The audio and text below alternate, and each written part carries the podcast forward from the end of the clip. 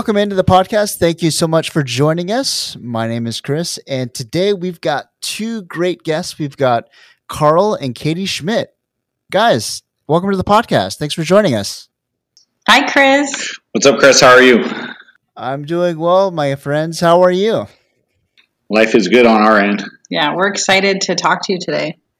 Yeah, yeah, likewise. Well, before we get started, I got to ask have you both been fishing recently? Uh, we were both on the Islander two and a half day. I don't know, what was that two weeks ago? We had really good yellowtail fishing, and uh, she's going on the San Diego tomorrow. Then I have an eight day coming up in I don't know about two weeks on the Shogun. Oh my gosh, that uh, that sounds amazing. Any uh, idea where you're going to go on that eight day? Hopefully, Alejos Rocks. It's been really good fishing, wahoo fishing, and pretty good yellowfin tuna fishing, in that probably 15 to 40 pound class fish, you know, but I think most of it's like 20 pound, 25 pound fish. But wahoo fishing is really good. I know. I mean, right now it's like almost no boats could actually miss right now. It's just absolutely epic fishing right now.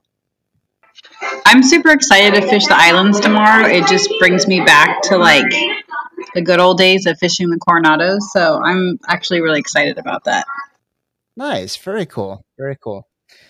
Well, let's get started. Carl, we'll start with you. I know you've got a very extensive background with the landing and, and working on boats and all that stuff. Tell us a, a little bit about yourself, man. Well, I started working on fishing when I was seven or eight years old on the half day boats. And then probably started working on boats when I was probably 10, and I think my brother Mike was nine. We both started on the Fisherman 3. And he kind of stayed with the half day fishing, and I went on to working on the Apollo for five years. And Rick Polak was the guy that was driving the boat at the time. And then I worked there till for five or six years. Then after that, Kevin Ward came aboard the Apollo, and then he ended up buying the Champ. And then I went over with over on the Champ for another five years or so with him. Got my captain's license when I was probably. I took the test when I was 17, and I got my license when I was 18. My captain's license. Then I worked there for a while, got my experience there. Then I went on the Searcher, and again I worked there. I think I worked with Art and Kevin Ward and Aaron Remy for six or seven years. Then I was on the Islander for a long time. Then uh, I got up into the office because uh, Katie's dad was sick and she was pregnant with our youngest one. So I decided to take a year off and uh, to help out with stuff around the house. And they offered me a job to be one of the managers there, managers there, and I did that.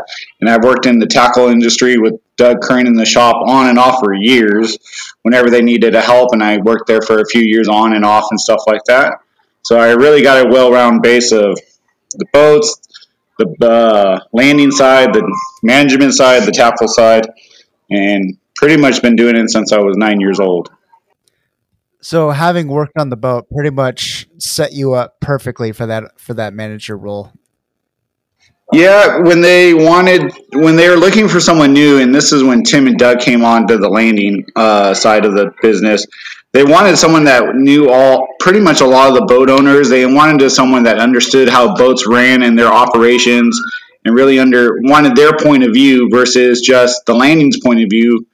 And so I really brought that. So I understood both sides of it really well, and I'm a good bridge between the management side and the boat's understanding side and how things want to be run and the boat's perspective versus hey this is just a land operation and i bring the boat side along with with it and it works out really really well yeah yeah for sure do you do you prefer any uh, either side or do you you got off the boat years ago and you haven't looked back since no, I no, I still work on boats occasionally. You know, uh, I still have my license, and I try to keep that up as much as possible. I'm working on a Pegasus trip next week. You know, on a day and a half, so charter, and I try to work some on the Liberty, and I worked a couple trips on the Shogun, and uh, I, I work relief all, a little around all the places when I can, when I have time and stuff. No kidding, that's cool, man. I didn't know that. Very cool. So when they want someone to night drive or someone that they know they can get have trust someone to get to a point A to point B, and they can trust someone, and that's when they they need this time of year. A lot of people want an extra day off or whatever. The season's been really long. I mean, we've been going since March, so this is where I kind of get really busy this time of year. Yeah, I uh, definitely can understand that. Usually, you know, I'll get those calls myself and all that, and usually, you know, maybe September, October when when guys are burning out a little bit and they need an extra day off. It's it's actually a pretty cool gig when you can get it. Yeah, it's fun. You know, it kind of gets you away from everything, but it kind of keeps your foot in the the water there or whatever in the business, and kind of keep you relevant on what's going on. And it's good. Uh, um, information you know to bring to the customers when people call and ask you really do have like actual experience and know what's going on you're on the water and you really do know what's going on and you're just not making something up so it's really nice yeah for sure having that role is kind of the best of both worlds i like it katie let's move on to you. I know you've uh, you know i knew you from a little while ago and you had a, a job previous to this one but tell us about your new gig with the intrepid. Um, so I started with the Intrepid the middle of April, and that was kind of um, fell in my lap kind of situation, I guess. They were looking for um, someone to take over as their previous manager was retiring, and I um, had previous experience with other long range operations. Um, like Carl, I've been fishing since I was 11 years old, and I just grew up actually. Um, when I sit in my office there at Point Loma, I look out and I see some of the boats that I fished on when I was a little girl. So it's very full circle for me. But then um, in college, I worked at a sport fishing landing, and then um, I worked for one of the fish processors for a while. So I had, like Carl, a ton of experience in different parts of the industry. So it was pretty seamless for me to go into the office. I actually started a few days before their first trip this season, but um, it's been a great fit for me. It's an incredible boat. It's a great crew. Uh, but the best part for me is that I really haven't met a stranger yet because I've just been in that industry for so long that it's just been kind of a seamless transition for me to be in there. And um, I really enjoyed my new role. Very cool. So I've got a question for both of you. Katie, we'll start with you. How I guess how valuable or how great of an experience is it when you know both of you pretty much have been in this industry for a while um, how valuable is that to have experience in multiple uh, let's call them facets of the whole industry? Um, katie we'll start with you I mean, like I said, I've had, um, like, I even did kind of Carl's job before I was assistant manager at a landing. And so I kind of know the ins and outs of that. But then, like I said, I worked for one of the fish processors. So I understand, you know, just taking care of the fish and the process that goes through with that. And then, you know, I've been on a long range trip. So when I'm sending people long range fishing, it does kind of make a difference when you understand all aspects of it because it helps you have empathy for you know everyone along the line everyone in the industry you know and so i just try to be super appreciative of everyone's role because everybody has a role in in all of this you know from the people that um you know, work at the docks loading our customers to me, to the guys in our tackle shop and ticket office, to the crew and the captains. And then, you know, when you offload, there's a whole process of, you know, those people that work in the fish processing. So there's many hands. And even though we're different companies and different operations, I feel like we're all part of one community that works together to, with one common goal, which is, you know, obviously happy customers and great fishing and, you know, positive um, atmosphere for everybody. That's cool. That's very cool. Carl, what about you, man? Uh, it's really nice, you know, especially I deal with a lot more first timers coming on the boat, especially if they're going on the half day on the Dolphin or the Liberty. It's really nice when someone calls where they they they might be from who knows Indiana, never seen the Pacific Ocean, and you could really walk them through the whole uh, situation, what to expect, what to bring, uh, what they are going to. You give them realistic idea of what to expect. some people call and they've never seen the ocean. They've seen something on YouTube and they expect they're going to go catch a 200 pound bluefin tuna or uh, wahoo on their three quarter day trip, you know. And it kind of it's nice to be able to bring that experience to them and then tell them like, well, that's not what you would expect on whatever trip they're going on unless you get into your five and six, seven day trips and stuff like that. And it's really nice. You know, the long range boats really appreciate a guy in the office when someone calls and really understands, hey, and especially has been on the boat, you know, what staterooms are nice on which boat or how are the crews and what type of attitude are they uh, do they have on the boat? You know, I don't know how many long range boats, but it's like any boat. Every boat is a different a- atmosphere. And if you're talking to a customer and they're a very mellow boat or very mellow person, you can maybe, hey, like the Islander is a great boat to go on. They're very mellow. They're very interactive. They're not hooting and hollering. You know, they're not. So some people really like that. Or if you're like you're really into like screaming and yeah, partying. I don't want to say partying. Partying is the wrong word, but excited and lots of emotion on your shoulder. Then you could like you know some of the younger boats, you know, like the Liberty or the Shogun. You know, those guys like to have like have fun. You know, they're out there hooting and hollering and enjoying themselves just as much as anyone else. But each boat has a different different vibe, and you could really steer them to which is going to be their best experience on whatever boat or whatever length of trip it is. You know then when it comes to tackle, you know, when you when you've done it and you've been there and seen it, you can really hey, some of these guys come in here and think they they got to spend fifteen thousand dollars on gear, and it's like, nope, you don't have to do that. You can rent it, you can borrow it, or like, hey, talk to the boat, they'll have it. Or you know what, you don't need half that stuff that's on that tackle list. This is what they're targeting this time of year. You need some hooks and some blue and chrome jigs and go fishing and have a great time. You don't need to invest a ton of money, you know. So it's really nice when customer comes and is like, dude, you saved me like three thousand dollars, you know, and because I was going to go buy all that stuff, it's like, nope, you don't need all that. So it's it's good to have that experience and having someone in the landing or on a boat that can really steer the customer in the right direction. Do you really get new timers expecting to catch a wahoo on a three quarter day trip? yes, You'd be like because there's people like we get people from all around the world, you know, or yeah, all around the world, and especially all over the United States, that they go on YouTube or they've seen a TV show, and you know they they see hey they're on this boat and they don't know anything. They they just and that's just they just don't know. And we've had people. I literally had a guy call and like, hey, do you think they're we're, we're, we're going on the Liberty two day trip uh, next week. Uh, I know there's a hurricane. Am I going to be able to catch a wahoo on this two day trip? I was like, no, not no, it's not going to probably happen. Uh, have we had caught wahoo in the past on a short range trip? Yes, one year we did. But you know, uh, no. Realistically, you're going to be fishing Dorado, yellowfin, bluefin, that type of stuff. But no wahoo, and they're like, oh man. But like, hey, this is your first trip. Maybe you'll enjoy it next year you are going to do a three day trip. Then you're going to end up on the Intrepid or whatever boat it may be to go catch your wahoo. You know, managing expectations, name of the game. Yeah. Yes, that's for sure. Yeah.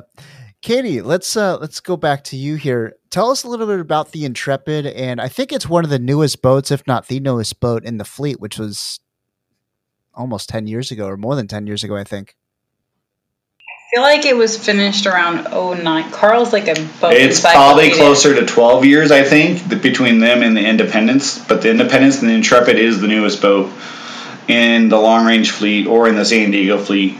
Uh, yeah, so it's a it's an impressive boat. It's definitely one of the nicest boats in the fleet for sure. But like she can tell you all about it.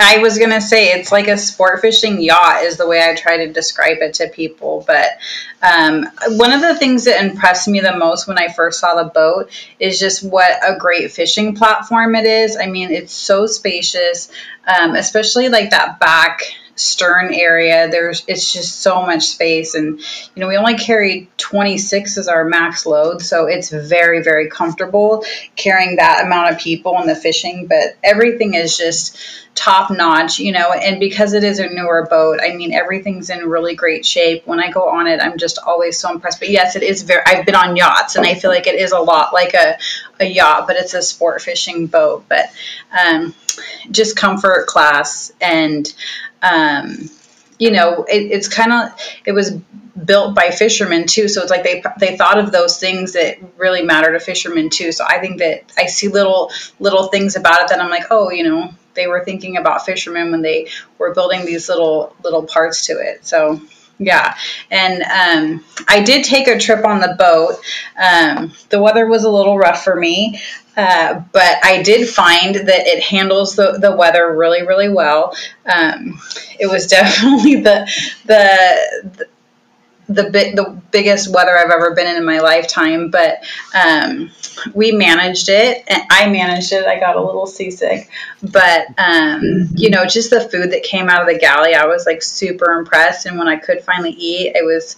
Um, like five star kind of meals and i'm like gosh i can't believe and i was on a day and a half and so even on a short range trip they were serving you know that really like high class five star meals and so that was kind of neat to get to experience that. Do they offer like short range or shorter range trip nowadays or now you know every year to where you know with this big bluefin around almost year long where it kind of gives people an opportunity to kind of test almost test drive that boat for longer trips and all that. I'm sure they offer those like in the springtime, right?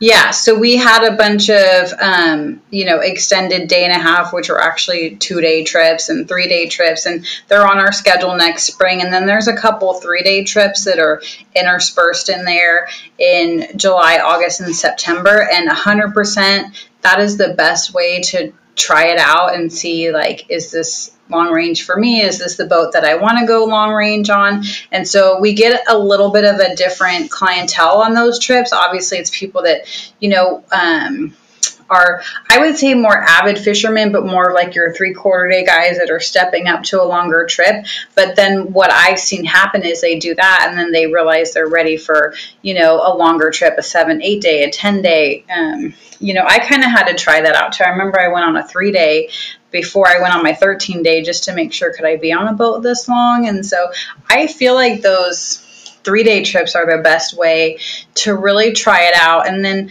you know, um, see if the boats, like Carl said, like see if the boat's a fit for you, see if the crew's a fit for you. I just had a trip go out today, and every single, almost every passenger had already been out with us earlier this year. So that was kind of a neat experience for me because, you know, I am new, but um, we have a, a clientele that usually takes quite a few trips each year. It's, they, this is their boat, this is their family, and so it's kind of neat to see that. And I think that it's good to go on a shorter trip to kind of find, like Carl said, what is the boat that's a good fit for your fishing style, for you know, just your level of comfort. You know, we have two person occupancy for all our staterooms and i really like that too because i've been on triple occupancy or you know even quad and or a bunk room.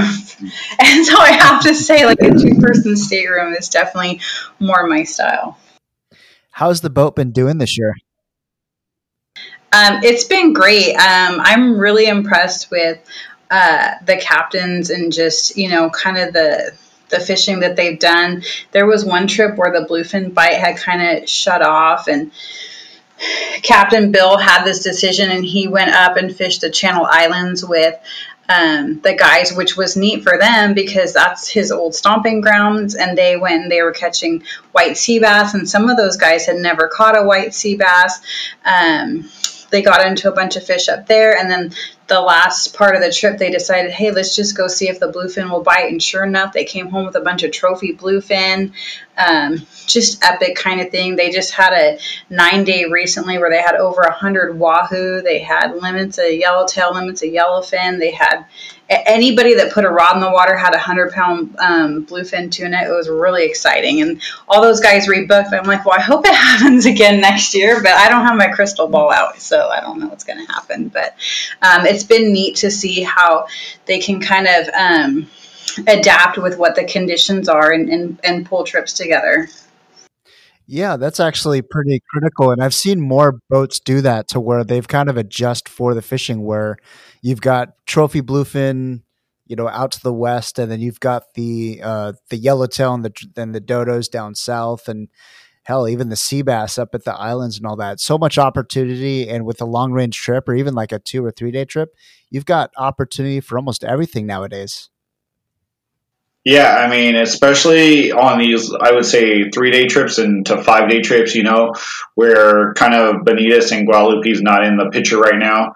Some of these guys do have to like really switch it up, you know, go fish uh, yellowfin, yellowtail, and dorado down the beach, you know, then make I mean, the, the areas are in two different areas. You got to make a hundred mile move, you know, and then fish up to the Cortez, Tanner, Catalina, San Clemente uh, islands, you know, for these bluefin, which is nice, you know. So everyone go get some meat on uh, on the boat, you know. Then give everyone a chance to fish a, a big bluefin or get a chance to catch a trophy uh, bluefin, you know. With this bluefin, it's bluefin, you know. It's not always going to bite every single night or every single day. But I think definitely now after this past uh, full moon, we're starting to see that bigger bluefin uh, happen. You know, the Pacific Queen had 96 bluefin on their last three day trip right after this uh, full moon. You know, up to 180 pounds, I think it was. So I, I think we're just getting into this big bluefin tuna uh, season again, but we'll see what happens. There's so much bait around. There's so much yellowfin around. There's bluefin from Ensenada all the way up to sounds like San Nick. I just talked to one of my old friends, Jason. He was up by Santa Barbara and San Nick and uh, caught a few bluefin up there, you know, and there's just miles and miles of fish everywhere you go. You can't leave Mission Bay or Point Loma or Long Beach or something and point the boat in the wrong direction. You'll find fish one way or another. It's just a matter of being at the right place at the right time when these bluefin want to bite. But there's Dorado just I'm just it's just amazing how much fish is in our local waters right now. It's it's impressive. If you haven't seen the videos, it's just crazy. Didn't they get some dodos on the dolphin today or something? I thought I saw uh, that. We had, we had 122 uh, Dorado on our extended half day yesterday. Um, the boat oh left at 6:30 in the morning. Yeah, I mean, for a half day boat to catch 122 Dorado, you got to imagine they hooked a minimum 300 fish or 400 fish to land that. I couldn't even imagine the chaos that happened on that boat. It, I mean, to go out there and you know how Dorado fishing, it's not, they're not a fish that ever settles in. They're zooming, they're jumping, they're zigzagging. You know, they're not the easiest fish to land, especially when they're jumping like crazy. Um, it, it, but to land 122 Dorado on a half day trip is crazy. And then on Monday and Tuesday, we made them three quarter day trips, and they're, we, we call them Dorado specials. So we'll see what happens on Monday and Tuesday with them. Wow, that's pretty unique. That I mean, I would never think to offer those, but I bet I bet you anything Jason and the boys are pretty stoked about going dodo fishing right now. Yeah, you know, it, it's half day fishing's been weird this year. You know, um, the calico bass has not been consistent. Sand bass has not been consistent here in San Diego, or at least in Point Loma. I know the boys up in at Seaforth on the new Seaforth and the Sea Watch, they've had great calico bass fishing, but for whatever reason, Point Loma's just been just hit and hit and miss. You know, uh, Jason's had a little tough time with the, the going on that stuff, so we, we uh, we we try to do some offshore trips here lately. You know, when the Liberty is chartered out a lot the next couple uh, six weeks or so.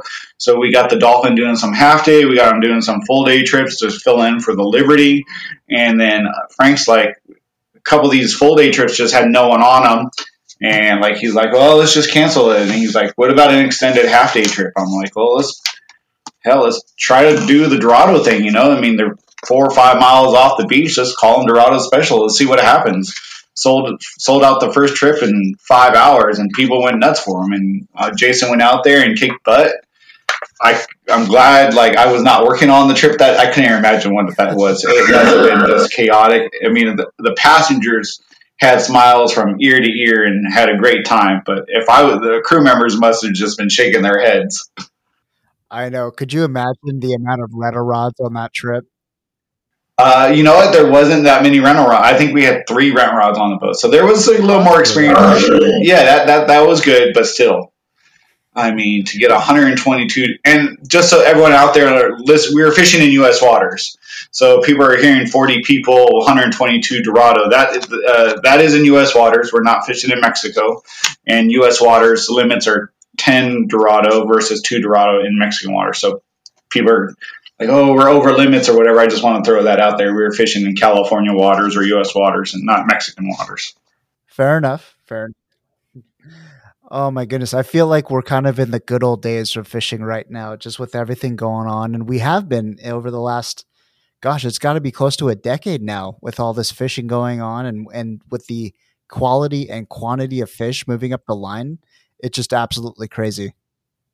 It kind of reminds me of 97, 98, 99, uh, those El Nino years. That's what it feels like, you know? Uh, I, I wish this yellowfin would really get with it. You know, I mean, I've talked to some of the guys on the boats, and they're just they see miles and miles of yellowfin, but they just they've settled in with this bluefin, and they act like a bluefin now, and, yeah. and it's so frustrating. You know, like I mean, this yellowfin should just be go out there, find a kelp patty, weed through some of the skipjack, and pin on a dead sardine and catch a yellowfin. You know, and it's just not like that quite yet. If this stuff gets going, it's going to be really, really fun for everyone. Everyone's going to have like you won't be able to find a spot on a boat. Oh my gosh, this is this is getting exciting, and we're not even through August yet. yeah, I mean, I think the best of the year is still to come. You know, with this bluefin and this yellowfin. You know. Yeah, for sure. Well, when that yellowfin starts opening up, that it's going to be all hands on deck. It's going to be awesome. Um, Carl, a couple years ago, well, more than a couple years ago, but I know we had worked a couple shows together, the Fred Hall shows and all that, and you had actually a great rundown of all the different trips that, uh, at least long range trips that that uh, Fisherman's offers on their boats and all that. Do you mind breaking it down trip by trip? The difference between say a three day and a six day, and six day and a ten day, and, yeah, and yeah. the line. Yeah, definitely. So if you're on a, I'd say right now, this year, just because how things have uh, shaped up with Guadalupe, you know, uh, a three to five day trip is going to really concentrate on offshore fishing, you know, for yellowfin and bluefin and yellowtail. You know, you might on your five and six days end up going down to like San Pablo Bay or San Martin, some of them down there trying to catch some better quality uh, yellowtail. Um, so you can kind of expect that to happen, you know, when with, without Cedros and Benitos and Guadalupe, that that five day trip kind of is going to be targeting a lot more offshore fishing. When you get in your, this is my favorite type of fishing. That's why I kind of chose an eight day this year. Um, that six to eight day, nine day trips is going to be a ton of variety fishing. You, you, this is when you have to bring every type of tackle box, everything you have in your tackle box: calico bass gear, wahoo gear, yellowtail gear, bluefin gear, everything you own is this is the type of and the variety of fishing is just so exciting. You could go to Alejos Rocks, you go to the Ridge, you go to San Pablo, you could go fish the 13 or the 23 on the Ridge, and you could be fishing everything under the sun. You know, literally on an eight day trip, you could be fishing seven out of those eight days and have a great time, or a nine day trip, you know, where you're just fishing from sun up to sundown. Then on the end of the trip, when you're on your way home, you're going to go fish that bluefin going to Alejos Rocks is if you've never been there, I recommend you got to get there on one of these trips and go go check that place out. It looks like a three fingers sticking out of the water, and there's like, why are these three little rocks standing out of the water, hundred feet out of the air and stuff? And there's a chance for great wahoo fishing. It's really nice to see some yellowfin tuna fishing back there. It's been probably 15 years when we've had any consistent yellowfin tuna fishing out there.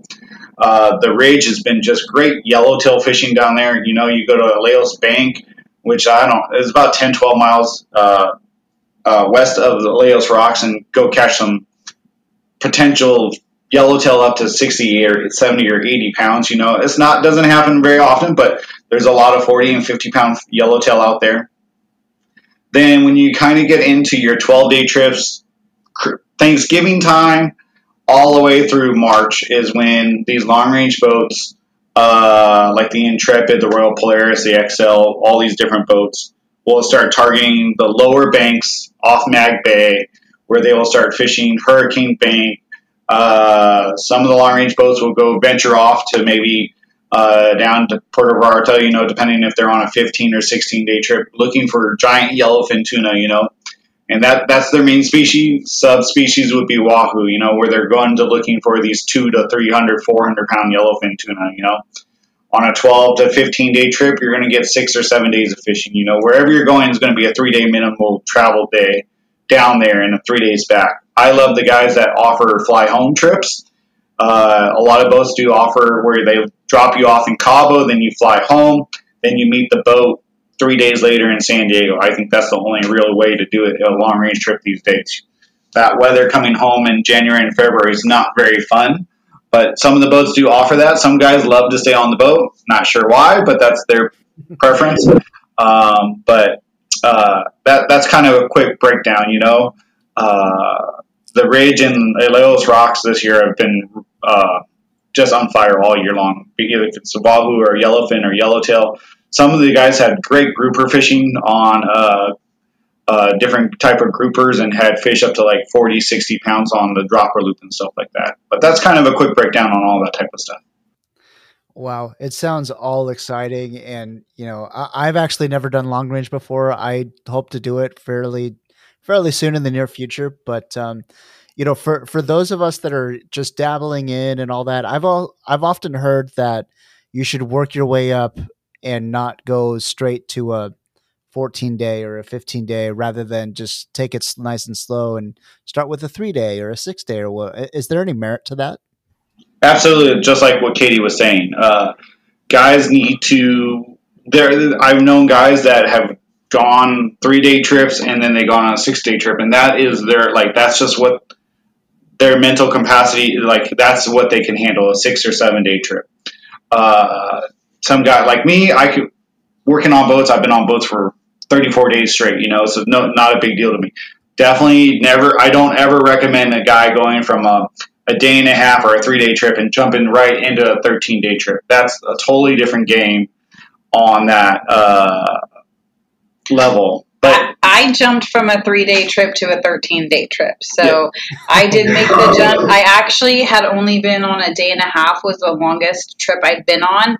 And then I was booked on 13 day and I thought, maybe I should go on a little bit longer trip. And so that was the whole reason why I went on the three day to see, like, I don't know why, because it's only sleeping on the boat one more day than I already had. But I went on a three day and then I did jump to a 13 day and I loved it. There was a little bit of anxiousness, you know, when the boat's pulling away from the dock and you think, like, I'm not going to touch land for you know, 13 days, but I loved it. I would go on another long trip again.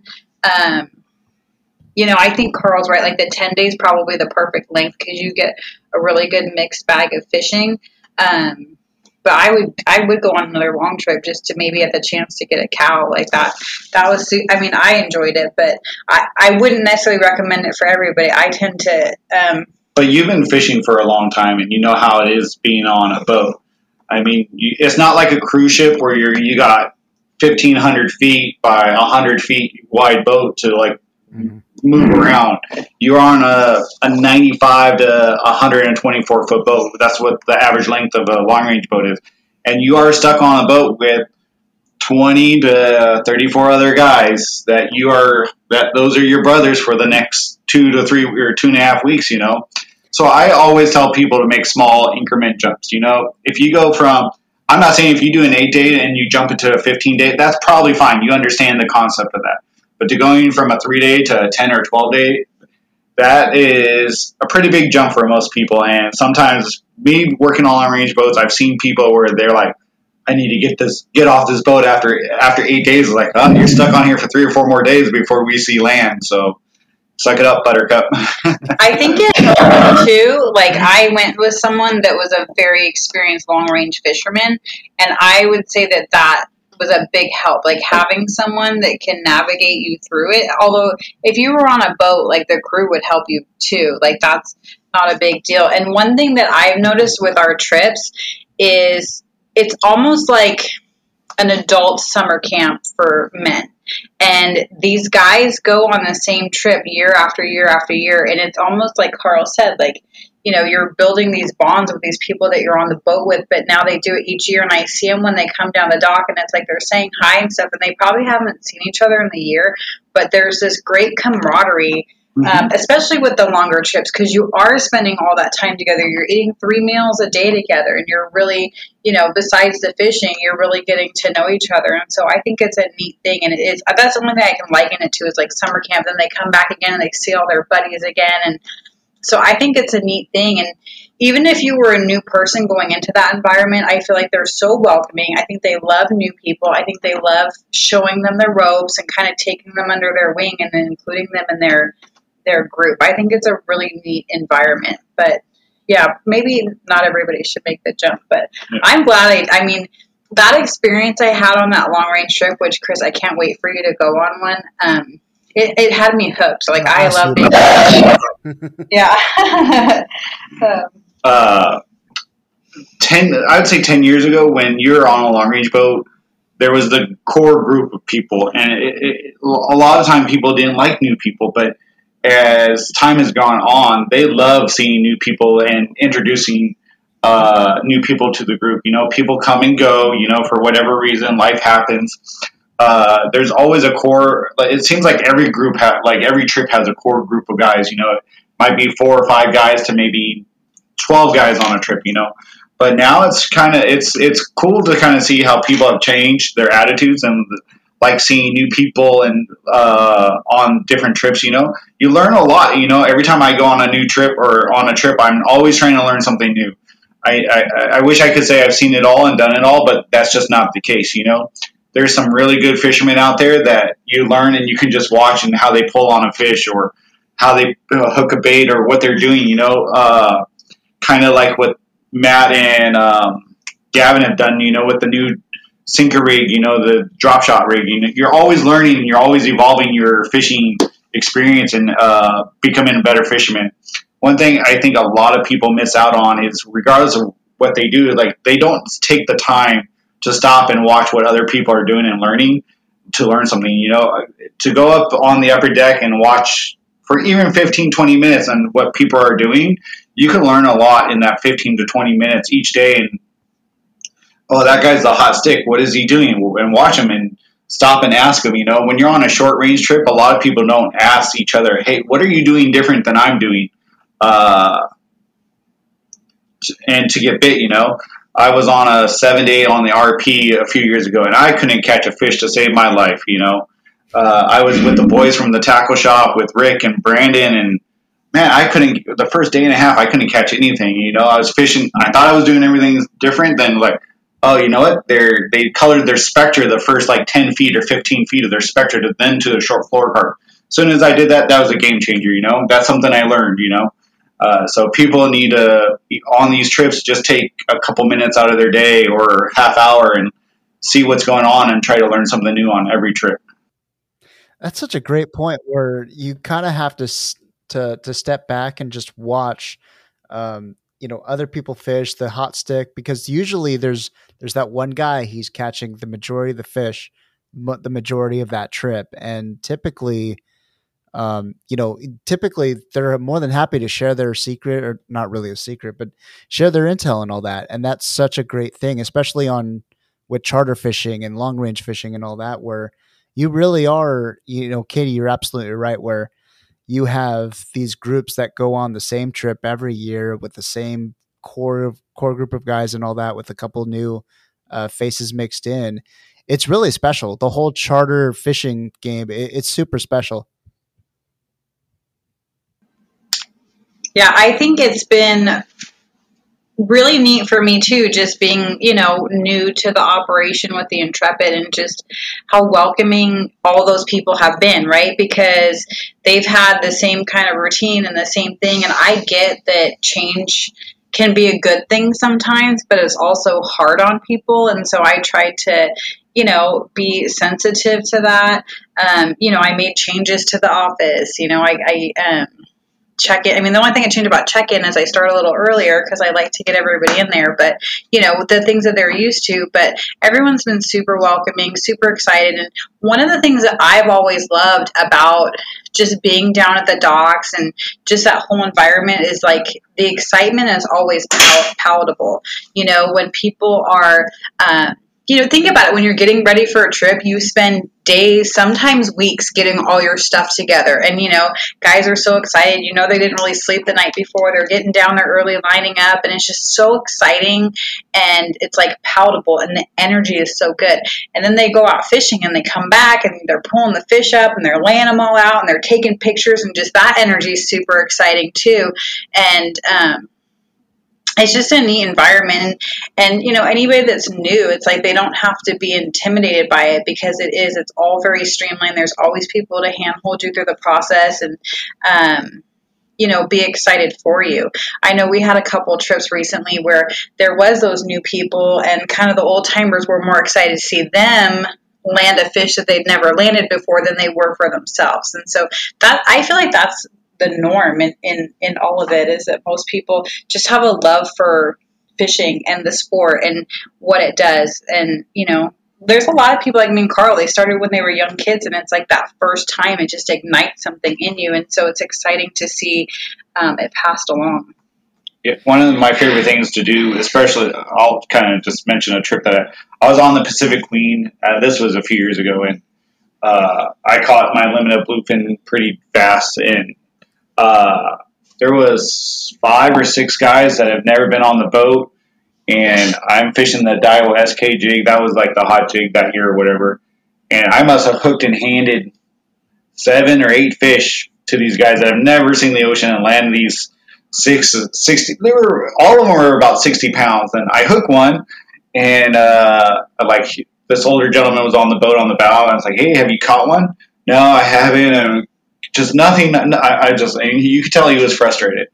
So I hand him this bit my rod and reel, and uh, uh, it was a Talica 20, and I think it was a Calstar 770 XH. You know, I thought it was just another 60, 70 pound bluefin. That's what we were catching. And uh, Drew Card was running the boat, and I had hooked in hand one other fish. I landed a fish, and I, I kind of come up to see how he's doing. It's like, oh, he should have this fish in by now, and he got up and Drew's like, I need another gaff. I need another gaff. And was like, what, huh? Like, why do you need another gaff? And like the next thing we, I help him gaff this fish and, uh, maybe Billy was on the boat also and like three gaffs. Like, well, how big is this fish? You know, pull this thing over 180 pounds or 190 pound bluefin, you know, and this guy, the first bluefin he's ever caught was 170 pound, 180 pound bluefin, you know, the guy had a smile from his, from ear to ear, just couldn't believe like what, what just happened, you know? And that's like, that guy, Carl. but you know that like that was part of the coolest thing to see. Um, hooking and hanging fish and trying seeing that smile on their fish their face to do that, you know, um, or seeing a, a, an eight year old catch his first calico bass or yellowtail, you know. One of the funnest things I ever seen when I was working with my brother on the Malihini, we hooked fish on the surface iron. You hand this nine or ten year old kid with a ten foot rod and he's turning the handle and you're helping him hold the rod and next thing you know he's got a 15 pound yellowtail i remember that that's how i got hooked surface iron fishing you know? And you know you made a fisherman for life when you get them that young and they catch their first yellowtail on a surface iron. You know they're going to be coming back out for the next 60 years. So that that's the most exciting part when you're fishing you know when you help other people out and land their first fish or their personal best you know that's kind of what it's all about in the end. We're you're we're getting new people, young people, all that in the sport we love. It, it, it's it's great. It's a great thing when that happens on boats, and that's happening almost every single day on all the boats too. Yeah, I mean, uh, like the half day boats and the three quarter day boats are are like the most important boats in in the fleet. You know, there there is no long range fishing. There is no full day or, or multi day fishing without the half day and three quarter day fishing. It, it, regardless if it's the uh, the Dolphin or the New Seaforth or the boats up out of Long Beach like the Sun Fun or the Pride or you know those other boats up north. I don't know them all, but that's where all these kids start. You know, that's where they get their itch to go fishing, and their mom and dad takes them fishing or sees the ocean the first time. You know, and that's our our new blood right there, and that's it's so important to get kids on these boats and start at a young age and get them fishing. That's awesome, man. So, a question for you since you brought up three quarter day and the Liberty and all that. I know just it was only like maybe a handful of years ago, maybe, maybe even a little longer than that, that the Liberty came down to Fisherman's Landing, and all that. I think bringing that boat down where it's a boat, a three quarter day boat with bunks and with the size, I think it's 85. Um, that was almost kind of like a game changer for three quarter day fishing. Um, do you have any any uh, any intel into what went behind that decision, or was that kind of just how it worked out? Uh, it was the thing we were missing at Fisherman's Landing. You know, uh, we had half day. We have, my personal opinion, some of the best. We we have the best full day or overnight, day and a half, three day boats that most of any of the other landings. We that's that's our just bread and butter right there. And we didn't have a three quarter day or a full day boat. You know, um, Frank and talked to Taro, and they came up with a partnership with Frank, Tim, Doug, and Taro, and they brought the boat in. Uh, they remodeled the whole boat, the bunk room, the galley, and everything like that. Oh, brought it to standards, and Fisherman's Landing didn't have that. Now we have that. We have one of the best uh, full day boats out uh, on the water. You know, uh, you've seen other boats kind of try to do the same thing. they've had some success. You know, uh, have they had the same success as the Liberty? I don't think so, but. I'm the that's my just bias. You know, I think between the Liberty and the San Diego, those are your two top full day boats on the West Coast. You know, and uh, I think Taro would give Booger all the credit in the world. You know, he learned uh, from some of the best between him and uh, working on the American Angler with uh, Sam and Brian on the Angler, and then going over on the San Diego and learning the local waters. I think that's why the Liberty's been so successful from learning some of, from the best of the guys there, and Taro's done a great job on uh, running the Liberty, and with Anibal, they have a great partnership, and that's why we're one of the best uh, full day boats out on the West Coast. Yeah, absolutely. When it comes to Taro and Anibal and Gavin and um, Matt on the San Diego and all that, I feel like we're, you know, those are kind of the guys that are um, taking over and all that. I feel like we're kind of in good hands with all those guys. Those guys are just fishier than hell. Yeah, absolutely. And I know that the Intrepid's not a fisherman's landing, but I've seen Sam, the captain of the Intrepid, uh, grow up. I mean, I worked with him a little on and off when Bill had the on the Pacific Queen when he was a pinhead, and you know he he kind of just does his thing.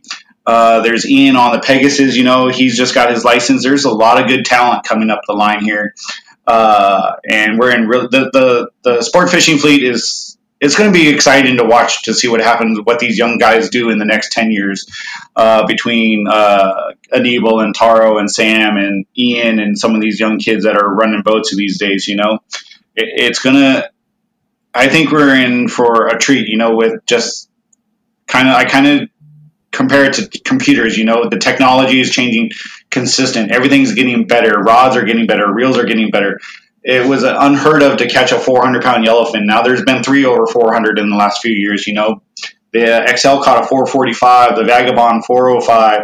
Uh, I think the Intrepid a couple years had one that was almost 400 pounds. 394. Yeah, you know, it, it's it's it's going to be exciting to see how things shape out in the next 10 years. You know, with these younger kids, and they and they have the drive, they have the right, their hearts in the right place. You know, I tell people like if you're going to get in this business, you're never going to become rich. You're never going to become famous. You're going to do it because you love it, and hopefully you make enough money to support your family. And if your heart's in the right place and you have the drive, the money is out there and the opportunity is out there. You just got to work your butt off.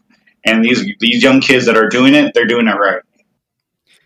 So, Katie, I'm getting super stoked, super excited to go fishing, as we all are typically what goes into i mean obviously the gear is a whole nother level and a whole nother conversation but as far as being prepared to go on a long range trip on the intrepid what are some tips that you can give to as to how anglers going on on the trips on the intrepid how can they prepare at home? Like what do they need to bring? And there's obviously difference differences between a long range trip and say a two day trip or a shorter trip where you know food being one of them but any tips that you can offer for for anglers I don't know. I was teasing the guys that went out on the five day today that looked like they packed for a long range trip because they're all really experienced fishermen. So, I mean, one of the things that I was joking around with them today, though, is like you're going on a boat and you're going away from home. So, if there is something that you think you're going to want, like go ahead and bring it because there's no like 7-Eleven to run to or you know CVS and so you know always just like pack your medications and make a list of them um, you know, I had a guy call today. He had a ton of questions. I don't mind answering all those questions because, especially if it's your first time experience, you should ask all those questions. But then, too, like Carl just did a video, um, a tackle tip Tuesday for the searcher, just talking about, you know, how you get down and load for your trip and that sort of thing. And that's super important. Like when you bring your stuff down, there is an actual, like, plan in place. And so they have designated carts for the guys to bring their stuff from their car and then line them up. And then those guys that work down on the docks, they, they're red shirts. They are they streamline the process for everybody. They make everything run so smoothly. I watched them today. They loaded our boat, then they loaded the Vagabond, then they went loaded the Excel, all in like I swear it was like 20 minutes. They just had it. They have it so dialed in. You know, I do think. um you know, packing your stuff in a way that's easy because you're offloading it onto the cart and onto the boat, you know, so to kind of get it compact, I guess, or, you know, whatever. But I, I never, I mean, I do tease them, but it's like, don't leave stuff at home if you think you're going to want it. You know, bring your different rods. And then I think when Carl and I went, I thought it was great that he had us set up with like two different rods in each kind of weight class. And I think that's nice because when you're in a wide open bite, you don't necessarily want to retie. So you know, bring those extra rods. But everything's pretty streamlined. I just, you know, call the office and ask any questions you have. And the big thing right now is obviously fish processing. Make a reservation for your fish processing. And if you haven't yet, it might be too late. But I always tell people as soon as you book a long range reservation, your next phone call should be booking your fish processing reservation. And people have really learned, I guess, over the last 14 years or so, that they're there at the docks and they don't realize that having a reservation directly with them is actually important. We do call from the boats and kind of let them know what the count is or, you know, how many clients are going with which company, but you do want to actually reserve directly with them. And that's been, uh, they've had capacity issues lately, and I know that's come up, but that's like one of my big tips that I always put in my um, letter to, you know, departure info is don't forget your towel. That's a big one too, right, Carl? Don't forget a towel. this is one of my things. If you're on a long range boat, buy a brand new box or a bag of socks when you wake up every morning, put a brand new pair of socks on with your boots. Key number one key right there. Bring your favorite pillow. Uh, like she said, your medications and all that stuff. If you have your favorite blanket or a sleeping bag, whatever, you're on, you're on a boat, so you might as well be comfortable. There's nothing worse being on a boat for a few days or a week or two weeks and not having uh, and not being comfortable in your bunk. You know, uh, bring your headphones, bring some earplugs. You know, you never know who you're going to get stuck with if he's a, if they snore or not. So you want some earplugs or uh, some good earphones so you can fall asleep to listen to your music or whatever. Um, and a good book, you know, stuff that you can be comfortable with and kill some time. Time on some of these long range trips, you're you are there is three days of travel time, you know, so you do have to kill some hours in the day, you know, um, doing whatever you can do, you know. So I've seen people bring like uh, exercise bands to do some exercise and stuff. So those are a few things that I always tell people, like, hey, you know, it, exercise bands fit in a bag, no problem. They don't take up much room or something like that. Uh, bring a separate bag for your dirty laundry. You don't want to mix your clean laundry with your dirty laundry because day eight, your clean laundry is not so clean anymore if, if you've had good fishing, you know. So those are a few tips to make sure when you're going on a longer trip to make sure you bring that. Bring two towels, not one towel. Bring two towels. Because if you're in the shower, you go hang up your uh, wet towel in a bunk in a room. Normally, those rooms are pretty cold, so they don't dry very fast. So you have a dry towel the next night. So on your long trips, bring two towels, not one towel. I just remembered I brought laundry soap on my my trip, and I washed some of my clothes and like hung them up. So because you oh, are on the boat for a long time, and you know you can't really bring 13 days worth of clothes. So I did like a sink wash. Hmm. huh, interesting. Um, I, I always bring new socks, new underwear. When I'm done, I just throw them over. so when you're going home, you have less clothes than you came with. It's just easier that way. It's just like you've been, if you're fishing a Hurricane Bank or Alejos Rocks and it's August or September, it's 80, 90 degrees and the humidity and you've been sweating all day, it's like the last thing you want to do is deal with that when you get home. Just throw it away, be done with it. Okay, I have to ask, Carl, how do you kill three days worth of time on a on a boat? Uh, I watch lots of movies. I'm a movie guy. I will. The nice thing about all these long range boats, they have DirecTV.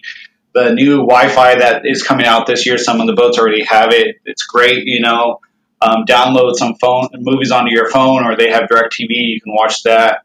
Obviously, we're getting into football season. You know, you can watch football or baseball on your way in or out to the fishing grounds. You know, so I just watch lots of movies. That's how I like to enjoy my time. Even when I'm at home, I like watching TV and uh, movies to unwind. So that's how I do it. But guys will like. One problem is if you're like me, I've worked in the tackle business. Everyone knows who I am. I sit down and I start rigging Wahoo gear or leader. That's a really fast way to kill a lot of time because as soon as you break out your, your, your crimps and your wire and your heavy hooks and stuff, if you're fishing big tuna, you, as soon as it's one guy or two guys, three, and that next thing you got six guys at a table and you got all your crimping stuff out and you're rigging stuff up for the next day or two days from fishing and stuff like that. Uh, there's a lot of seminars on the boat. You know, if you're if you're on the boat, if you're wahoo fishing, they'll pull everyone inside. Hey, this is what we're going to be wahoo fishing. This is what you should expect. This is what you want to do. Uh, how you should rig your jigs, what wire you should be using. There, there's lots of ways to kill time. Um, if you're going on a big tuna trip, they'll tell you, hey, we're going to be fishing big skipjack. So you want a big 12 hook. We're going to bridle it. They'll get you all rigged up with that type of stuff. Or, you know what, they're on sardines. We're fishing a 4 or 50 Super Mutu, 80 pound or 100 pound fluorocarbon stealth rig. You know, that's what you need to get bit. Um, so there's a lot of downtime, but the deckhands can make it very enjoyable, and the guys on the boat, there's a lot of joking around and stuff like that but I like to go down and uh, kind of unwind and watch a couple movies at a time.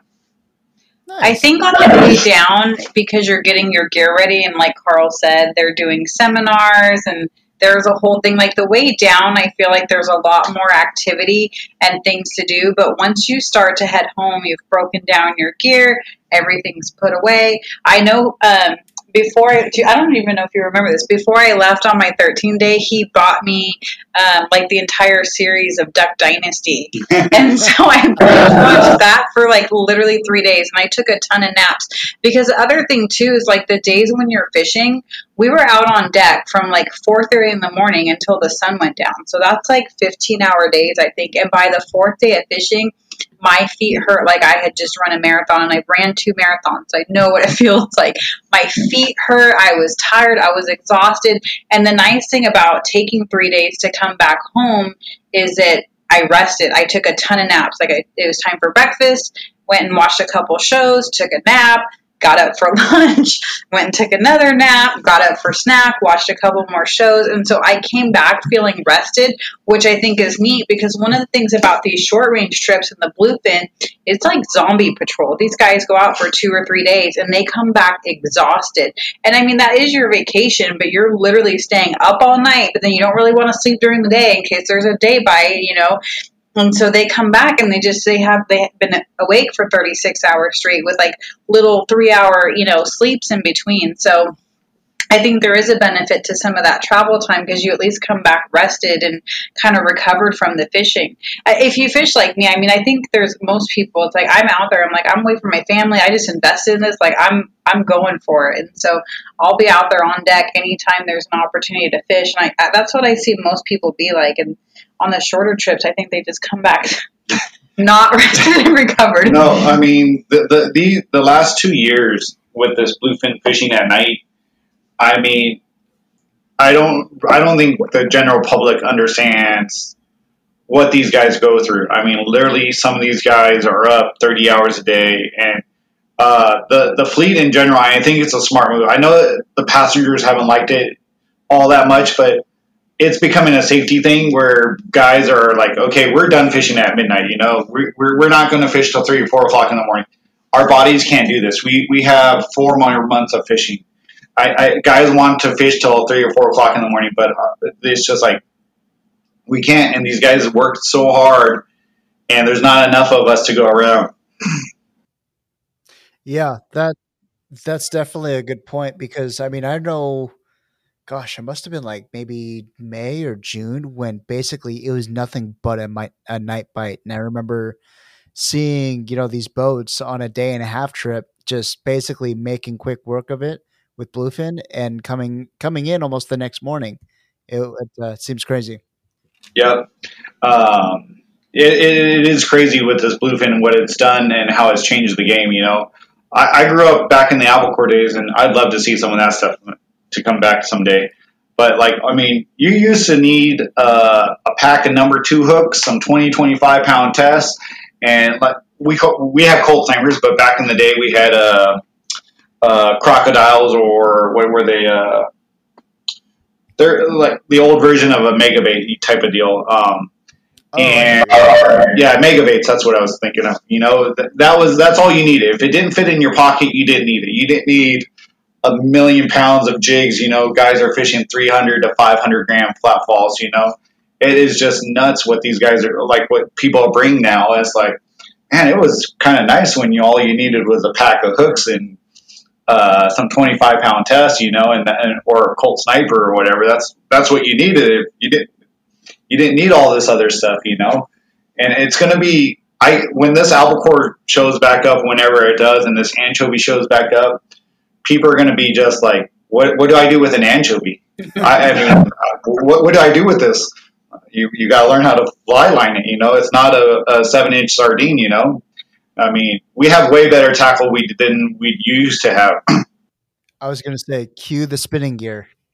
Cue, or a, T, uh, a Shimano Trinidad 12 or 14 or some of these new bass reels that are out. You know, I mean that some most of this stuff will catch an albacore no problem. You know, but it, it's going to be fun to watch when that happens. You know, I I think we're living in some of the best fishing we've had. Don't get me wrong, I love this bluefin tuna fishing. I hope it doesn't go away anytime soon. Uh, it's really keeping the sport fishing alive. It's drawing in a lot of new customers. It's really exciting to watch.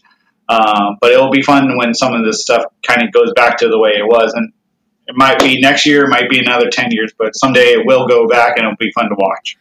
So, on that note, how is it like in in your opinion carl will go with you first.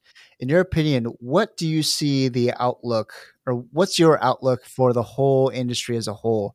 Um, i know fishing has been far more popular in the last couple years than it has been in the in the previous 10 but what's your outlook for the future for the for fishing?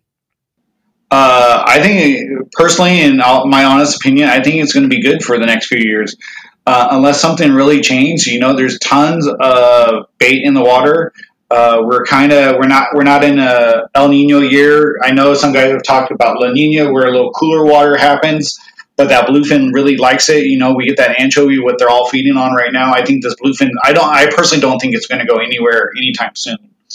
Uh, uh, I hope albacore come back in the early uh, months you know, we have June and July where it's kind of slower fishing. I'd hope that stuff pops back up. But I think uh, the out the next three or four years, you know, unless something crazy happens with the economy where it really goes bad or something like that, or fuel gets way too high. But I, I think we're in we're set up for the next probably three to five years. We're looking at good fishing, you know. Um, and I think we got a lot of young blood in the, the pool here. You know, we're getting new customers. Uh, it's funny, Doug and I were talking about this not that long ago, compared to what the pandemic has happened. The pandemic was great for us. I mean, everything was closed and fishing kind of flew underneath the radar, and we were the only thing you could do in San Diego. I mean, people are coming out of the woodworks to get on a boat just because they were tired of being in the house and we got so many new customers from that. You know, it really exploded. I think our customer base has shrunk a little for the last year and a half or two years from that because so many things are opened back up, which is great news for everything. Um, but our, but I think we're in really good shape for the next uh, three to five years. You know, for sure. Katie, what about you? Um, I mean, it's interesting. I when I came into the office in April, the entire season was sold out. I have had you know cancellations and things like that, so there's a few openings here and there. but my season for next year is almost completely booked out too. I mean, like today, this guy called and he's like, he booked a spot. He's like, I think it was the last one I looked. I'm like, oh yeah. I mean, they're they're selling out, so I don't see it slowing down. I don't see a difference. And like I said, there's there's people that just come. This is their annual vacation that they take, and so and I think that's. Um, you know how they choose to spend their time. And i think it's great. And i don't think it's changing. I see it just getting better. And and you know i'm like carl like i'd love to see the albacore back just because of nostalgia and how much fun i used to have you know going on overnight trips and catching albacore um, um but i'll take nine months of bluefin that's I mean that's yeah. that's like bread and butter. So and it's exciting and you know even those early spring trips we put them online and they're almost all sold out and you know it is kind of hit or miss but I think it's worth it to go take a shot to see if you can get a trophy bluefin tuna. I mean the, the fact that we have this fishery here and the opportunity for people to do that when I try to explain to people our sport fishing here it's it's the only place in the world that you can go do this. And so it's neat, you know, that we have such opportunity here and and and so many boats and opportunities. But I think it's hard to get on all the boats. I don't think it's an anomaly that we're sold out. So I'm not worried about it slowing down anytime soon. Yeah, I was just talking to I had a meeting with Frank and Tim and we are talking about what trade shows to do this year and I, I, wanted to go try to do Texas and New York and everything like that uh, to expand just West Coast fishing in general, you know, because we will come to a time. I mean, I've seen it twice now in my career where fishing is slow and it's hard to like. There's so much other things to do these days. We need to grow our uh, base from other places in the United States or in the world or whatever. And they're like, why? I mean, we're booked up for next year. I mean, long range fishing is great. You know, we're, I, I don't know how many charters we've taken for the short range boats for 2023. Uh, the Pacific Queen and the Supreme, they put out some schedules for next year already. You know, their short range trips and they're sold out. These boats are getting uh, their schedule up sooner and sooner every year, and it's just people are booking. So, if you want to go fishing on a long range boat, regardless of what it is, you got to get on it now. I was just gonna say, Katie, can we even get on the boat if we really wanted to right now, either this year or even next year? I do. I have some spots that opened. Up. I have to look really quick. Next year, there is some trips in the early season that still have some open spots. Um, but I have a couple. Like I have a eight day that uh, no a ten day that has three spots. I have an eight day that has one spot. So really, like if people were listening and like you know what, I really want to try this. I'm ready. You you could squeak in, which is is really an anomaly.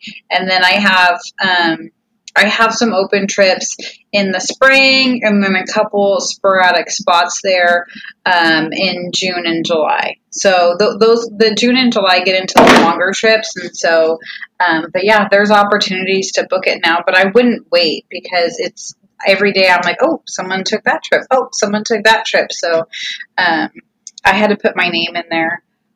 so I, because I want, I don't want it to sell out. So I do have my name on one of those trips next year, just so I can get out too.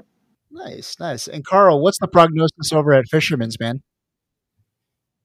It, it I mean, it we're, like people are nuts. I mean, I thought it would slow down, uh, uh, slow down, you know, with their their money, but they're just throwing money at us left and right, which is a good thing. You know, I, am one of those people. You make your money now, don't wait. Uh, we're taking so many charters for 2023. The boats are filling up so fast.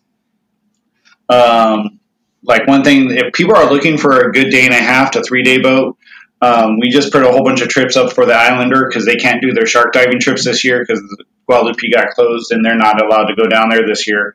But the Islander put some trips up, the Fortune put some trips up, the Pacific Dawn put some trips up for October, November, targeting that big bluefin. So we, we got some new uh, trips available because uh, the Pacific Dawn's not going to go back up north for till after the first of the year. You know when the sea bass starts happening up there or whatever.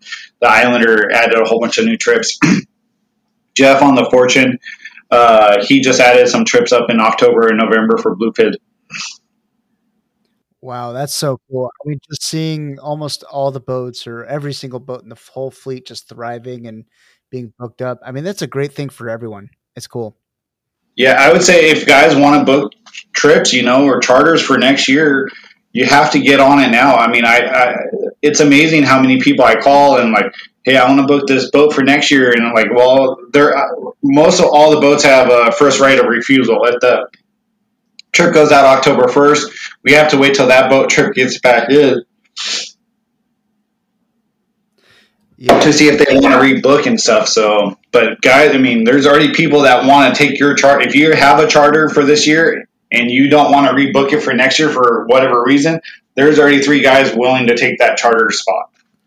That's so true because I'm trying to plan charters for next year already, and we're not even in September right now. And I, it's hit or miss right now, just different dates and all that. It's just really, really tough. And it, like I said, it's good. It's great. Yeah, it's great for the business. Uh, and some of these guys are really taking advantage of it, you know. And I and I tell people all the time, don't leave. Uh, how to say it nicely? Leave money on the table. You know, just get out there, book your trips right now. If life changes and like someone's getting married, a daughter's getting, son's getting married, you know, or family vacation, it's most of these top trips. Well, you have a we're giving everyone to February 1st to like, okay, lock this trip in. You know, you we got you in pencil but come February 1st, you got to guarantee you want to do this and uh, put it down a deposit for it. But you have some time to figure it out, you know. February 1st, if you don't want to do it, then we have three or four people willing to take those spots. So I, I always tell people, you know, figure out what works best for you. Call whatever your favorite landing is, regardless if it's Seaforth with H&M, Point Loma, Fisherman's, or whatever your favorite long range boat is. Figure it, try to get it figured out now because if you wait man, it's uh, March 1st, you know, the shows are coming around. I want to get on a boat. It's not going to happen. It's going to be very hard to get on a boat come March or May, you know, of next year. For sure. Well, for those of us that uh, might get lucky with a trip in the future or that want to go fishing with you guys either this year or next year, how do we do that? Um, you can check out my website, intrepid.net, or you can call me at the office, 619 224 4088. Um, but we're set up. You can, if there's open spots, you can book online. But there's also a wait list. So I tell everybody, even for 2023, get yourself on the wait list because I do call that before I open anything online. So if you really want to get on a trip, go on the website, figure out which one, and then either book it or get on the wait list. Or for Fisherman's Landing, fisherman'slanding.com, 619-221-8500. You could always ask for myself or any of the guys on the uh, that answer the phone. will be more than happy to help you. Uh, we have all the half day to three day trips online there. If you're looking for the longer range trips, you would just go to the long range section on fisherman'slanding.com and pick out your boat and we'll link you right to them. Excellent. Fantastic. Guys, this was awesome. Thank you so much for coming on.